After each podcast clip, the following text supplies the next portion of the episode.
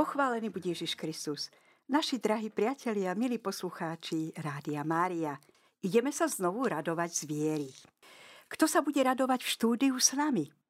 Vy, ktorí ste si už vypočuli náš dnešný program, alebo ste si ho prečítali, tak viete, že dneska tu budú mať solo, alebo doslova duo, sestry Salesianky. A preto srdečne vítam v našom štúdiu sestru Dagmar Královú.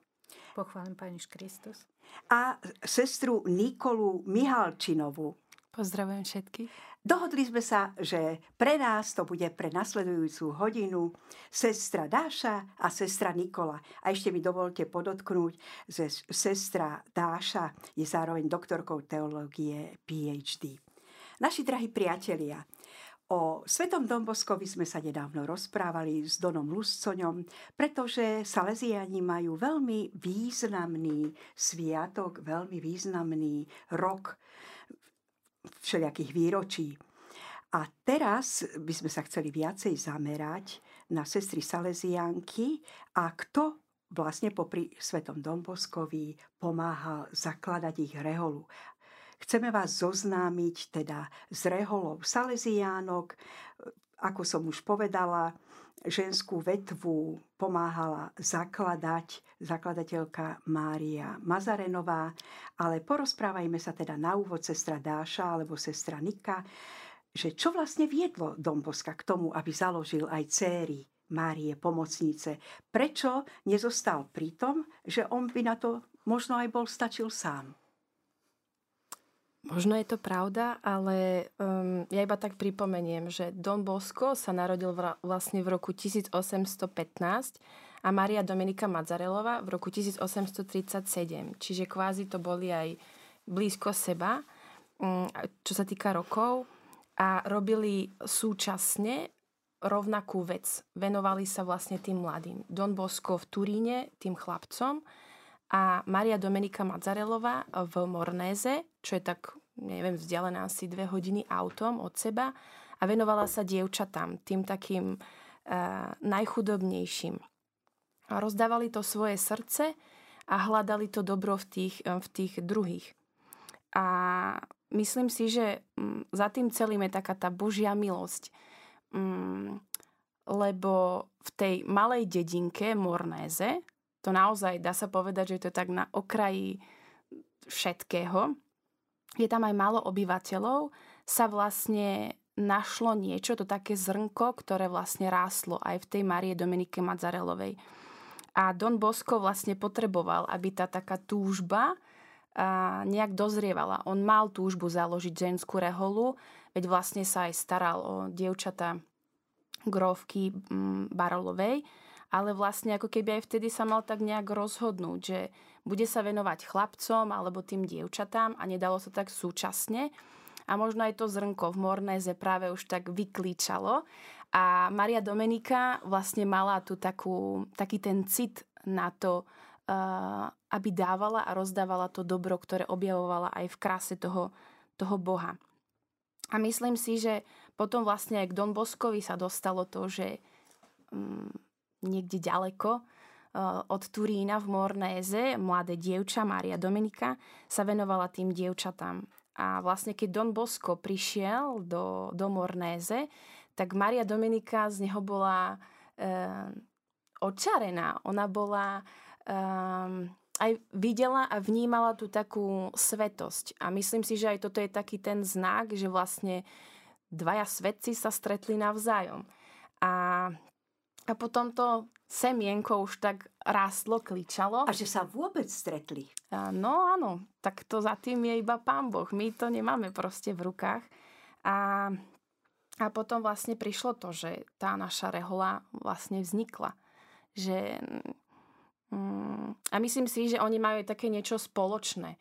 Don Bosco bol proste taký ten žhavý, mm, prebojoval sa cez tie možné ťažké situácie a Maria Dominika taktiež. Pretože ona sama uh, bola z veľkej rodiny, bola najstaršia, mnohí súrodenci jej zomreli, pracovali na poli. A častokrát sa vlastne vyrovnávala tej sile muža, chlapa. Že niekedy aj tí, tí muži si povedali, že, že wow, že ona nás proste dáva. Že nebola tá taká nejaká jemná žieň, jemné žienia, ktoré a, nedokáže proste nič spraviť, ale naozaj mala tú silu nie iba od Pána Boha, ale aj po tej ľudskej stránke. Ešte by som sa e, chcela spýtať, tie dievčatá, o ktoré sa starala, to boli väčšinou siroty? Uh, aj, aj siroty. Naj, naj, najmä o tie také no, chudobnejšie, ale naozaj tým, že ja som tam veľakrát bola, to je taká tá malá dedina, to nie je uh, nejaké mesto Bratislava alebo iné, uh, kde vlastne oni mali ten kontakt, že každá jedna sa vlastne poznali. A čo bolo veľmi pekné aj to, že vlastne ona nebola pri tom iba sama, že vlastne tú svoju túžbu venovať sa tým dievčatám, tak sa zverila svojej priateľke. A to je tiež také pekné, že Maria Domenika bola žhavá, tá taká veľmi živá a tá Petronila, jej kamarátka, bola tá taká skôr pokornejšia, tá taká tišia ju, tak vedela v niečom usmerniť. A myslím si, že aj to je také pekné na tej takej ceste svetosti. Mm, že sa doplňali však. Áno, že nekráčať proste sám, že je to moja myšlienka, tak idem do toho iba ja ale poďme do toho spolu a vlastne aj do to spoločenstvo tvorí niečo, niečo také mm, pekné. Čiže stretla sa s Domboskom a vtedy vlastne vznikol ten zárodok vašej rehole. No potom to tak ešte muselo celé dozrieť a vlastne v roku 1872 5. augusta tak vlastne aj sestry skladali tie prvé sluby a vznikli tie no, vznikli Salesianky, naša rehola. Vlastne museli prijať spiritualitu Domboska, tak ako on vtedy to prežíval. Musel dať aj nejaké písomné podklady na Svetú stolicu do rímskej kúrie. Áno, áno. A vaša zakladateľka, teda sestra Mária Domenika, ako hovoríte, ona sa vlastne prispôsobila potom aj svojim životom e, so sestrami tejto Áno. E, spiritualite, tejto duchovnosti Domboska. Áno zostala vlastne v tejto Mornéze, alebo vyšla troštičku už s prvými sestrami aj do väčších miest. Tak najprv to začínalo všetko v Mornéze. Tá prvá komunita vlastne bola tam, ale po nejakom čase ich vlastne presunuli aj do Nica, čiže vlastne ona musela zanechať ten svoj domov alebo to, čo je bolo vlastne blízke. A potom vlastne tie ostatné komunity sa nejak tak rozšírili, že sme v podstate na celom svete, tak ako Salesiani. A to je také pekné, že vlastne máme rovnakú spiritualitu, tú charizmu, ale tá každá krajina alebo ten každý kontinent má niečo takéto svoje špecifické. Čiže čo je vlastne stredobodom vášho poslania? Čo je vaša charizma? Tak ja by som povedala, že stredobodom je vlastne nasledovať Krista, toto je takéto prvotné, a potom vlastne naša charizma je vlastne venovať sa mladým. A tým, že my sme vlastne ženskou reholou, tak sú to tie dievčatá, alebo venovať sa tým najchudobnejším aj dnešnej dobe. Že ja mm, nenarážam iba na tú takú uh, materiálnu chudobu, ale je to taká chudoba, ktorá je v dnešnej dobe aj uh, po takej tej láske, alebo mať tých druhých rád, alebo cítiť sa uh, prijatý, milovaný a, a takto. Sestra Dáša, znamená to, že väčšinou sa profilujete ako pedagogičky, keď sa chcete venovať dievčanskej mládeži? Dá sa povedať, že áno, že pre nás je stredobodom výchova dievčat po rôznych stránkach. Dá sa, no, môžeme to vyjadriť, že je to integrálna výchova celého človeka, celého dievčaťa. Don Bosco pochopil, že vychovávať dievčatá priamo nemôže on ani prvý mladý Salesiáni a že práve žena potrebuje pre svoj rast a dozrievanie ženu. A aj tá vízia, že mm, e, srdcom rodiny je vždy žena, ho musela pohnúť k tomu, že ak sa investuje veľa do žien, do budúcich matiek, tak rozkvitne aj církev, aj spoločnosť a že to prinesie ako takú bohatú úrodu. Vlastne on bol plodom takejto výchovy. On mal úžasnú matku, Matku, mamu ktorá ho dokonca podporovala ešte aj keď zakladal svoje Áno, dielo. áno, pomáhala. Bez nej si to nevieme predstaviť vlastne. Hej, hej. A potom ešte je tu jeden moment a síce Don Bosco bol veľmi vďačný pane Márii za všetko, čo, čo mu sprostredkovala pre jeho chlapcov, pre vzniky tohto diela. A nás chcel ako taký živý pamätník i svojej lásky a vďačnosti pane Márii. Čiže my máme vlastne ako sestry aj poslanie šíriť marianskú úctu, vzťah, lásku k Pane Márii a stvárňovať jej obraz mm, tam, kde sme, to, čo robíme v, tej výchovnej práci, ktorá je nám zverená. A porozprávajte nám, vy si to budete asi pamätať lepšie ako sestra Nika z vlastnej skúsenosti. Ako je to s vami salesiankami u nás na Slovensku? Kedy, no tak to možno Áno. si už nepamätáte, kedy prišli prvé sestry, ale predsa len prežili ste obdobie komunizmu, respektíve církvy v podzemí. A ako to vlastne teda prebiehalo na Slovensku s vašou rehoľou? Čo, čím všetkým si musela, akými etapami prejsť, aby sme ju videli takú, aká je dnes? No, začnem úplne od po- počiatkov, totiž e, Salesiáni e, sa snažili ako nájsť Dom Boska tu, aj tu na Slovensku. Hľadali ho a išli za ním, alebo išli za týmto duchom prvých Salesiánov do Turína. A mnohí z nich, prví Salesiani, mali aj sestry alebo také sesternice, ktoré tiež pozvali do zahraničia, do Talianska, aby tie, že aj oni môžu ako sa stať sestričkami Salesiankami. Takže už v roku 1922 naše dievčatá teda išli do zahraničia, do Turína hlavne, aby sa pripravili stať sa Salesiankami. A je zaujímavé, že dosť dlho to trvalo, kým sa mohli vrátiť na Slovensko. Čiže oni vlastne, keď sa sformovali, ostávali pracovať v Taliansku, ale väčšina z nich išla do misií do celého sveta. Čiže tú prvú generáciu našich sestier máme veľmi plodnú práve v tej aktivite v celom svete, v tom výchovnom poslaní, či v Afrike, v Južnej Amerike a tak ďalej. No a na Slovensko prišli prvé sestry, vrátili sa, mohli sa vrátiť, keď sa im už zorganizo- keď sa už Salesiani usadili a už, už založili prvé diela, už svoje tak zaopatrili diela, dá sa povedať, tak prišli až v roku 1940 do Nitry a vtedy začal taký rozkvet nášho diela. Ale bol príliš krátky, lebo v 53. už boli zrušené rehole a tak ďalej, takže naše sestry museli opustiť a dostali sa do tých koncentračných táborov všelijakých. A, a takisto pracovali už v práce. školstve, predpokladám, aj vtedy. Áno, áno, už začali a hlavne pomáhali aj na farách alebo pomáhali e, popri Salesianoch, v internátoch a tak ďalej. Čiže ešte, ešte to bolo trošku takom, takom rozbehu, že nebolo to ale už vtedy boli akože výchovná činnosť, voľnočasová činnosť, ktoré sa venovali, učili náboženstvo a proste zaujímali sa o dievčatá, boli im na blízku. No a potom prišla totalita, z ktorej sa ako ťažko zviechali aj naše sestry, boli také dosť dezorientované, že čo teraz, ako v nových podmienkach, ale netrvalo to dlho a začali potichučku pracovať ďalej a starať sa teda o dievčatá, ktoré mali záujem o toto naše povolanie a aj napríklad aj o mňa. A to bolo veľmi, veľmi teda pekné, že mali tú odvahu, že nevideli, kade pôjdeme, dokedy bude totalita. My sme si nemysleli, že skončí alebo kedy skončí. A oni s odvahou nás hromažďovali a venovali sa nám ako mnohé roky. A toto vlastne potom ako bolo takým znovu oživením e, nášho inštitútu, počas totality. No a po 89.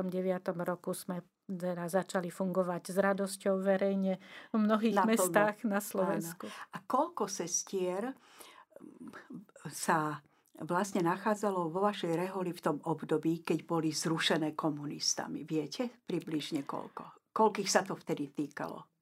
No, ja teda nie som veľmi na čísla, to, to nemám nejak naštudované. No ale tak myslím, ale bolo ich 20, 20, 30. No tak No, som myslela, neviac. že približne. Áno. Neviac, lebo tam bola taká situácia, že už im nedovolili potom skladať sľuby, že začali tie sestry, ktoré sa pripravovali, taký silný ročník napríklad dvoch generácií, ktoré sa pripravovali, tak, tak už len potajomky mohli rýchlo zložiť sľuby.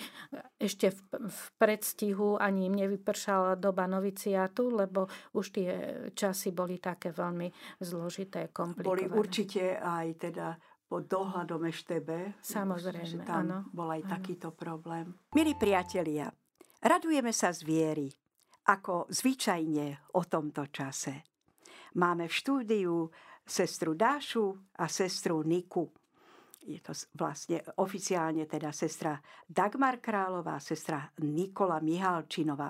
V podstate obidve sú podkuté v mediálnej práci, takže vydávajú zo seba to najlepšie. Teraz, keď vám rozprávajú o svojej reholi, o reholi Salesiánok, začali sme sa zhovárať o tom, ako sa rozvíjal život Salesiánok po sametovej revolúcii po roku 1990. Vieme, že podobne ako ostatné rehole, aj ich stihlo rozpustenie a nemali to jednoduché, ale ako nám sestra Dáša povedala, na plné obrátky pracovali aj v tej tajnej cirkvi, aby ten dorast Salesiánok prežíval naďalej a potom sa vlastne popri práci aj venovali dievčatám, ktoré to potrebovali. Sestra Dáša, ale my by sme chceli ísť trošku viacej do hĺbky. Chceli by sme mať taký lepší prehľad a obraz o vašej reholi v súčasnosti na Slovensku. Tak máte priestor, aby ste nám porozprávali o vás ešte viac. Hej. No, srdcom našej teda práce pastoračnej je láska dobrého pastiera. Snažíme sa prejavovať mladým tú blízkosť, dobrotu e, v preventívnym systémom. E, Čiže predchádzať zlu, pomáhať tak byť pri mladých a zvrášť my sestry pri dievčatách, aby sa vyhli zlu, aby hriech ako nepoškodil, aby mohli rásť, aby sa mohli dobre rozvíjať. Čo sa týka toho konkrét, konkretizovania poslania, že v akých súvislostiach, na jakom mieste, tak to vyučovanie na školách, katechéza, internátna práca alebo voľnočasové aktivity, to zostáva stále. To ešte je od Don Boska. No počas totality mnohé z týchto vecí sa nám nedali ako uskutočňovať, tak sme museli hľadať nové formy. A totalita nás naučila napríklad prácam, práci e, so skupinkami, výletom do prírody, rôznym chatovačkám, táborom pre deti a mladých. A my sme si vlastne potom po dnešnej re- revolúcii mohli doniesť aj takéto obohatenie, rozšírenie toho poslania pre mladých. Ale podstata je tá, aby sme milovali to, čo milujú mladí, aby sme vedeli s nimi sa aj zahrať, uvoľniť, s nimi prežívať takého rodinného ducha. A toto tiež je ako taká tvorivá sila Domboska, ktorá ale bola aj v Marii Mazarelovej, to len Duch Svetý ich na to tak pripravil, mohol takto pripraviť, že aby tam bola tá, tá, tá, to prijatie, e, aby sa mladý človek v našom prostredí cítil prijatý. Sestra Dáša, vy ste vlastne všetky odsúdené zostať duchom navždy mladé. áno, áno, ale zase na druhej strane niekedy e, spôsobíme niektorým aj trošku sklamania, keď nám chcú zveriť chorých alebo starých ľudí, alebo možno aj postihnutých a vtedy musíme sklopiť zrak, že to nevieme dobre robiť. Ale tak už je to v cirkvi, že musíme mať trošku podelené tie úlohy a, a teda samozrejme, že doučíme sa aj túto časť o života, ale nie sme v tom odborníčky. No a tá nová doba nám priniesla aj nové možnosti. Napríklad, čo bolo také najdôležitejšie, že začali sme vo veľkom sa venovať animátorom, čiže samotným mladým ľuďom, ktorí sa stali protagonistami tej činnosti s mladými. Lebo niekedy ten mladý človek, ktorý je po boku toho druhého mladého, ako by mal taký bližší dosah na neho. Čiže toto bolo veľmi, veľmi dôležité.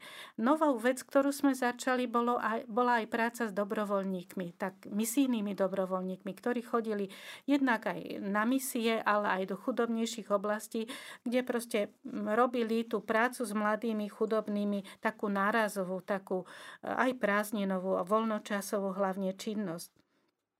Samozrejme, že sa po, totali, po totalite mohol, mohla rozvinúť e, e, aj športová činnosť s mladými, že sa mohli e, diať rôzne teda športové aktivity, čo milujú hlavne chlapci, ale aj dievčatá, alebo napríklad teen dance, teen dance ako taká tanečná škola, tanečná súťaž a tak ďalej. A no, prezradíte nám, že ktorá športová aktivita vyhovuje vášmu naturelu, sestra Dáša? Ja, ja už mám veľa rokov. Mne vyhovuje napríklad bicyklové výlety, turistika, hory, aj korčulovanie mi vyhovuje. A čo ja viem ešte, no už ostatné asi nie, lebo už tie roky pribúdajú. A sestra Nika, prezrate nám vy. Tak takéto moje je asi volejbal, tým, že sme aj v Taliansku ako v noviciate, takmer každý večer hrávali volejbal, tak to bolo také ako pekné spoločenstvo, že sme dve skupiny, ale zároveň uh, sme jedno, jeden tým, tak asi to. Ale myslím si, že aj mladých, tak celkom akože um, tak letí ten taký florbal a možno aj tie iné športy. A môžete to hrať vo vašom ruchu, volejbal, najmä keď sa vrháte za tou loptou, aby nepadla na zem? Tak ja to poviem Ale tak. vy? Keď som bola v noviciate, tak my sme neriešili, že civil alebo habit alebo niečo. My sme za každý mali proste to polokošelu s tým golierom a sukňu, tú takú noviciácku a nemala som s tým nejak problém. A teraz tak asi by som sa dala do športového. Lebo to sa zapletá, nie? Trošku medzi nohy, keď je taká dlhšia sukňa. My sme už mali takú taktiku. Mať dobrú spodničku pod sukňou, a potom tá sukňa mohla lietať ako chcela. No. Takže ste si vedeli poradiť. To je taký milý detail, sestra Dáša, čo poviete? Ano, ano. Aj tie mladé si vedia poradiť. Vedia, tie si vedia vždy poradiť. Alebo potom ďalšia vec je dobre si upevniť závoj, aby neodliet, neodletel, lebo naháňať ho to není nič moc, najmä v Bratislave, keď je silný vietor. Takže, ale dá sa. Je to aj vec zvyku, že napríklad aj dohovor dá sa ísť aj v ruchu, alebo v sukni a v tričku. Dá sa. A keď treba, teda máme takú tú pružnosť a to je veľmi pekné, že ak je to potrebné, ak to je pre mladých sympatické a vyjadruje to našu blízkosť, tak sa dáme do športového pre nich. Predsa len, milé sestry, mám takú zádrapčivú otázku. Áno, venujete sa aj v dnešnej dobe, najmä teda dievčatá, mládeži. No ale tie dnešné puberťačky vám dajú asi niekedy zabrať. Áno, prevencia, áno, aby sa nedostali do spárov hriechu. Lenže to je veľký rozdiel, keď ste to robili pred 30 rokmi po revolúcii a keď to robíte dnes. Pretože žiaľ, už to samotné prostredie, v ktorom tie deti vyrastajú, mnohokrát nemajú príklad u rodičov kresťanského života. Mnohokrát kamaráti, všetko možné aj nemožné, čo s kresťanstvom nič nemá spoločné, im porozprávajú, ich pritiahnu na svoju stranu. No ako to potom vyriešite a liečite? Mm-hmm.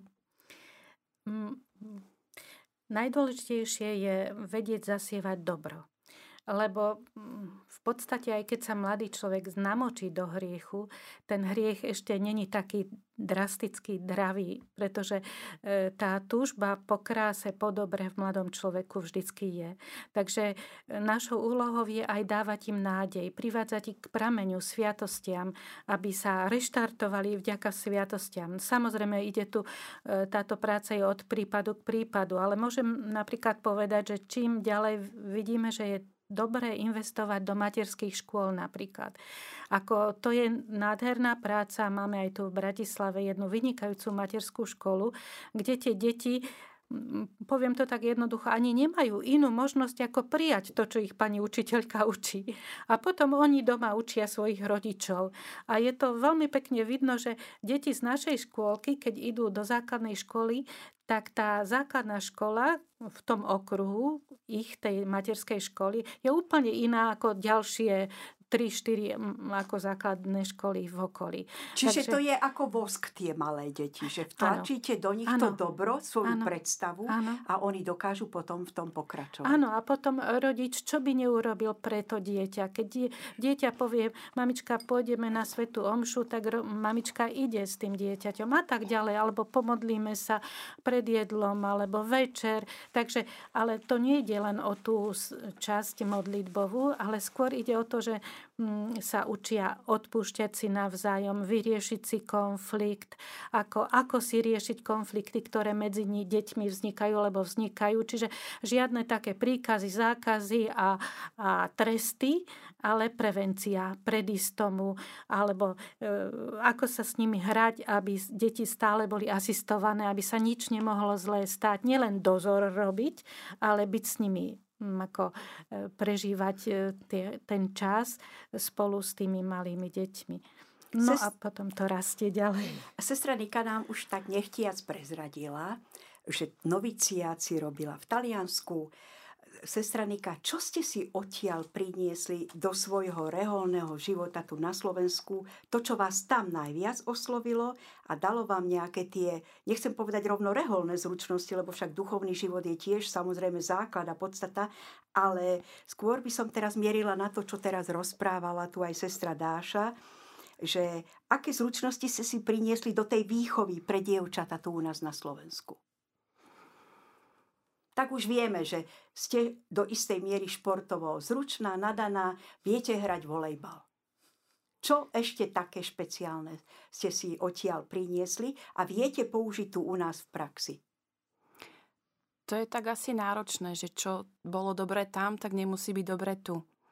Lebo napríklad aj ja som bola vyslaná vlastne do, do Talianska na tú formáciu, čiže som si prešla aj tým Turínom, kde vlastne to všetko ako keby začalo na tom Valdoku. A pre mňa to bolo také veľmi pekné, že to, čo bolo niekedy, tak žije to tam aj teraz. A naozaj tá chudoba alebo to také, čo tým mladým vlastne chýba, nájdeme aj tu, lenže možno v takom inom kontexte. Lebo my sme sa veľmi veľa stretávali s cudzincami, alebo tí, čo tam vlastne prišli. Takže to, čo ste povedali, že uh, veriaci, neveriaci, ako sa im priblížiť, tak asi toto, že mňa to otvorilo takej tej otvorenosti. Keď som bola na Slovensku, tak som vnímala, že tá naša charizma je tu. Ale zrazu, ak človek opustí svoje hranice, tu ten taký svoj komfort, či sestry alebo vlastnú rodinu a zrazu príde tam a naozaj sa tam cíti sám. Ja som sa musela najprv vyplakať 4 mesiace, lebo som nevedela ani reč. Ja som sa nevedela priblížiť k tým druhým. Ale vlastne cez tie moje gesta alebo ten taký záujem, tak tí mladí potom vlastne pochopia, že pozri sa, ja nadávam a ty si tu pri mne. Najprv to bolo tým, že som nerozumela, že nadávajú. Ale potom to vlastne bolo tým, že pozri sa, ja ti dávam tú pomocnú ruku a je to na tebe, ako to príjmeš. A to isté vlastne bolo, keď som prišla do toho Ríma, lebo vlastne novicia to už je taký ten hlbší vzťah s Bohom, a, ale mali sme aj tú apoštolskú činnosť a mne to naozaj pomohlo mm, otvoriť ten taký horizont, že a, či prišla moslimka, ktorej som sa mala venovať, alebo či prišiel nejaký neviem, z Číny alebo z Bangladeža, tak ja som z toho nerobila nejaký neviem, rozdiel, že to, aké mali oni tradície, alebo ako, po, ako používali ten jazyk, ja by som to asi nespravila. Ale u nich to bolo proste bežné. Ako komunikovali, či s rodičmi, alebo s tými učiteľmi alebo takto. A som si povedala, no nevadí. My ich máme proste príjmať. A naozaj po tých dvoch rokoch, čo sme sa vlastne venovali im, tak na konci proste prišli, nás objali a povedali ďakujem. A napríklad od jedného dievčaťa ktoré takmer rok a pol nerozprávalo alebo nekomunikovalo s nami, lebo sme ju doučovali rôzne predmety, tak ona naozaj na konci prišla a povedala to ďakujem a to ďakujem ostalo vo mne až do dnes. Že ono to má zmysel. Možno neuvidíme tie kroky hneď alebo nebudú veľké. Čiže Ale to... museli ste sa na tej základnej ľudskej báze ku ním priblížiť. Áno. Ako dobrý človek. A tým, že vlastne viem, čo prežívali. Nevedeli jazyk. To, čo som zažila aj ja. Opustili svoje krajiny. Sú proste niekde v cudzom svete. ale po, tak postupne vlastne sa aj to miesto stáva pre nich domovou, tak ako sa stalo aj pre mňa. Že ja teraz hovorím, nie je pre mňa domovou iba Slovensko, ale je to Taliansko, kde som si nie iba prehlbila ten vzťah s Pánom Bohom, ale vlastne aj ten ten vzťah k tým druhým. A vlastne tá internacionalita je veľmi, veľmi blízka celej reholi Salesianok, pretože ste určite v mnohých štátoch sveta, aj sa stretávate na určitých fórach ako sestry, čiže vedieť komunikovať úplne s cudzími ľuďmi je pre vás veľmi dôležité, až by som povedala životne dôležité. Určite, lebo e, dôležité je, aby sme sa učili rešpektovať rôznosť. A rôznosť je nielen, že potreba rešpektovať ju, ale je to aj bohatstvo. A pri práci s mladými sa každé bohatstvo zíde. Aj pre pochopenie ich, ale aj teda pre službu, aj pre naše vzájomné vzťahy pretože ak sa Nika už e, tak začerstva internacionalizovala, tak jej bude ľahšie ísť na misie napríklad v budúcnosti. S radosťou. Lebo naše misijné komunity bývajú veľmi často miešané z rôznych národností. A to vytvára takú, takú ako pestrofarebnosť a, a bohatstvo. A ako vám v tomto všetkom pomáhajú tie projekty, na ktorých sa úplne bezprostredne zúčastňujete, napríklad Emauzy alebo biblická pastorácia. Uh-huh. Ste takisto veľmi výdatnou spolupracovníčkou edície Viera do Vrecka. Porozprávajte nám prosím ešte o týchto veciach, sestra Dáša. No, my počas totality sme nemali možnosť sa nejako prehlbiť e, lepšie v teologických disciplínach. A keď sa už teda táto vec umožnila, tak ja som sa dala na tú oblasť svätého písma, pretože som cítila, že to je ako ten klinček po hlave, keď, ktorý treba udrieť, lebo nám chýbala tá biblická formácia počas totality. Hlbšia, myslím, biblická. No a e, keď sme zažili, a ja osobne, keď som zažila, ako veľmi pomáha Sveté písmo k takému reštartu osobného, duchovného života, aj v povolaní, lebo prídu aj ťažšie chvíle, komplikácie, rôzne možno aj neúspechy alebo choroby a tak ďalej. A to písmo pomáhalo mi veľmi teda tak... E, krásne prejsť tými ťažkosťami, tak som si povedala, tak túto zbraň, tú, toto bohatstvo je treba ponúknuť aj mladým. A tak vznikli, nebola som na to sama, ale aj s inými sestrami, a tak vznikol projekt Emauzy v takej túžbe odovzdávať, priblížiť písmo svete mladým. Ako keď mačiatko, ktoré ešte nevie, do čoho mm, sa má pustiť a treba mu namočiť hlavičku do toho mlieka a potom už pekne ho vylíže tú misku, tak aj mladých treba do toho písma namočiť. Takým primeraným spôsobom, zážitkovými metódami, spoločenstvom radostným, aktivitami rôznymi, aj modlitbou, aj pobytom v prírode.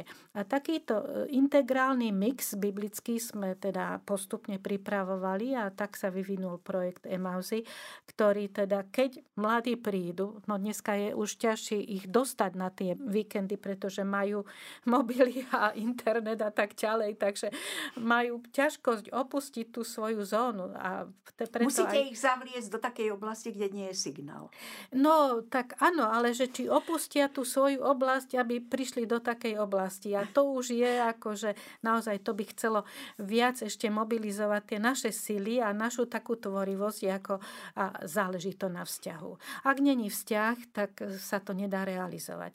Ale na týchto víkendovkách biblických sa zúčastnilo veľa mladých už a práve sme to tak aj vymysleli, aby to bolo pre nich také pokračujúce, postupné, aby e, z jednej etapy sa dostali do ďalšej a rozvíjali e, jednotlivé etapy. Napríklad najprv sa naučia, ako čítať písmo svete, ako, prečo čítať ho, potom sa učia, ako o ňom uvažovať rôznymi aktivitami, potom mm, pochopia trošku viacej žalmy, ich miesto. A to je ináč veľmi krásne, že dneska mladí nemajú problém sa modliť žalmy, čiže to treba tiež využiť. V mobile je skoro všetko, takže aj túto cestu trochu prehlbiť a okrášliť pre tých mladých.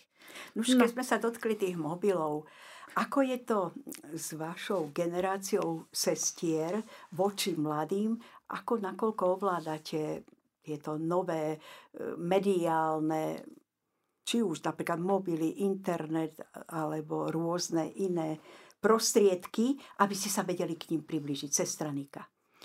No tak ja sa musím priznať na začiatku, že som mladá sestra, ale v niečom mám takú tú medzeru, lebo tým, že som 6 mesiacov ako sestra, tak v noviciate sme telefóny a tieto veci nepoužívali, tak určité aplikácie, alebo neviem, ako sa to inak nazve, sú v mobile, tak ja som sa k tomu nejak nedostávala, čiže aj niektoré veci sú pre mňa nové, ale tým, že to mladí povedia raz, dvakrát, tak potom sa už človek do toho nejak dostane.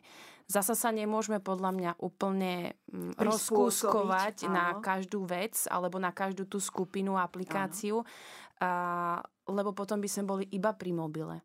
A ako sa hovorí, my Salesiani, Salesianky by sme mali byť naozaj na tom živom ihrisku, nie na tom, jak sa to povie? Mediálno. Áno. Takže teda. dá sa to, ale treba to možno aj tak rozlišovať, že čo áno, čo nie a čo možno určitý čas. A ešte teraz sa vrátim k sestre Dáši. Ako vám to písalo v úvodzovkách, keď ste sa zaoberali tými jednotlivými témami e, viera, dovrecka? Cítili ste takú zvláštnu inšpiráciu Ducha Svetého? Potrebovali ste to zo seba dostať? Alebo ste dostali pokyn od predstavených? Mhm. No, ako základný postoj pre mňa bol ten, že Don Bosco už od začiatku bol typ, ktorý investoval do médií. Písal knižočky o 106 pre mladých rôzneho druhu. Čiže my túto, tento rys máme ako v charizme. Že aj keď som sa necítila nadaná na túto vec, ale vedela som, že to je pole evangelizačné, ktoré treba využiť. Takže každý z nás robil to, čo vedel, ako vedel. No ja sa priznám, že sama som, by som to neobjavila v sebe, len vďaka predstaveným, ktorí ma do niečoho vždy po, popchli, alebo naviedli, alebo bola požiadavka toto spraviť, tamto spraviť. A tak e, som si uvedomila, že koľkokrát, že už aj vekom niekedy tá vzdialenosť k tým e, mladým v tom aktívnom teda veku aj narastá, tak prispieť potom aj v tichu v tej izby niečím, čo potom bude ticho pracovať a spraví si tú svoju prácu. No a a témy, témy najprv odo mňa pýtali témy, že som dostala zadanie, túto tému napíš, túto tému napíš. Niekedy mi skoro vlasy dubkom stali, že čo za, za tému, jak sa jej zhostím. Ale potom som zistila, že dá sa to a že... že Najskôr pán... si sa vrhli na kolena, to som si istá. no, bolo treba, lebo, ale zistila som práve pri tej činnosti to, že, že Boh sa dotýka, Boh hovorí, že ja, ne, nevychádza to zo mňa, že to dostávam akoby na tácke niektoré veci, alebo skoro všetky, alebo to, čo je pekné, dostávam od pána. A stačí to už trošku poskladať a teda m, mm, pripraviť a tak ďalej. No. A potom už som neskôr dostala aj priestor m, mm, pre také témy, ktoré sú mi osobne také bližšie. No. Takže ja sa fakt riadím tým, že čo Pán Boh chce, aby som robila. Nenachádzam si málo kedy, málo kedy, že toto by som rada, alebo takto by som rada. Naši drahí priatelia, máme v našom štúdiu sestru Dášu, sestru Niku, ktoré sú členkami Rehole Salesianok. Ešte nejaké tie zvedavé otázky máme v talone aj my tu v rádiu. Chceli by sme sa trošku viacej dozvedieť o vašej ceste povolania do Inštitútu CER Márie Pomocnice. Sestra Nika, to nie je dneska také samozrejme, že žienia vo vašom veku si povie a zriekam sa rodiny, zriekam sa svojich predstav o živote a cítim, že ma volá Ježiš tak idem na túto cestu a práve do rodiny Salesiánok. Ako to s vami bolo? Tak eh, myslím si, že veľmi zaujímavo, lebo mm, na začiatku, ak mám povedať pravdu, ja som vždycky hovorila, že ja určite reholná sestra nechcem byť alebo nebudem. Ale tým, že nejak Salesiani sa popreplietali do môjho života, aj tým, že vlastne pochádzam z Bardiova a v Bardiove máme akože komunitu Salesiánov, tak nejak som v tom v podstate tak nevedomky vyrastala, že prvý kontakt som mala, keď som mala asi 6 rokov, tak som sa dostala na nejaký výlet a vlastne jeden Salesian nevedel napísať moje priezvisko, tak som sa dostala pod iným priezviskom na výlet a vtedy som to ešte tak nejak nevnímala, ale potom mi to tak pripomínali, že pamätáš sa, to si ty, ktorá... Áno, pamätám si. Ale uh, myslím si, že aj tým, že som bývala veľmi blízko salesianskej komunity a vlastne aj moja babka, uh, s ktorou som mala veľmi pekný vzťah, uh, sme chodievali spolu na Svete Omše a videla som aj ten taký jej, jej príklad. A raz sa vlastne iba vyhlasilo v kostole, že tak chystá sa nejaký letný tábor pobytový a vlastne to sa nestihlo ani v podstate ukončiť tento oznám a aj moja babka mi už povedala, už si napísaná, už si nahlasená, tak vlastne ideš, chystaj sa. No lenže ja som v tom období bola taká veľmi hamblivá a nechcela som tam ísť, tak som rýchle zlakala nejaké kamošky, že tak poďte so mnou, čo ja tam budem robiť, nikoho nepoznám. A vlastne tento moment bol pre mňa taký veľmi kľúčový lebo tento tábor skončil, potom prišli také tie rôzne týždenné stredka, nejaká tá činnosť v Oradku, stala som sa animátorkou, stále čím som išla ako keby ďalej, tak to som mala tak jasné, že Pane Bože, tak určite ma voláš k rodine, chcem mať 11 detí, ja s mužom tak budeme 13, potom som chcela ísť na misie, ja som tak veľmi akože snívala, študovala som výtvarnú, tak proste umelecký svet to som mala akože pred sebou. A iba možno vytiahnem tak niečo, že naozaj ten príklad mojej babky bol pre mňa veľmi silný, že aj tá modlitba svätého Ruženca, alebo ten taký príklad... Mm, taká nenápadná žena, ktorá robí jednoduché veci, ale tak s láskou a vie sa vlastne približiť k tým všetkým svojim vnúčatám a môžem povedať, že mala sedem vnúčat, každé je iné, každé je niečím originálne, ale každé to vnúča vedela tak mať rado. A to som vlastne vnímala aj v tej salesianskej komunite a potom nejak som sa dopatrala k tomu, že sa mi vlastne do cesty no, ako to povedať, priplietli sestry Salesianky, lebo naozaj tá misína túžba, ktorú som mala aj tak v detstve, tak sa mi tak naplnila. A išla som aj na tie také rôzne krátke misie cez uh, Vides, to je vlastne naše to dobrovoľníctvo, ktoré máme.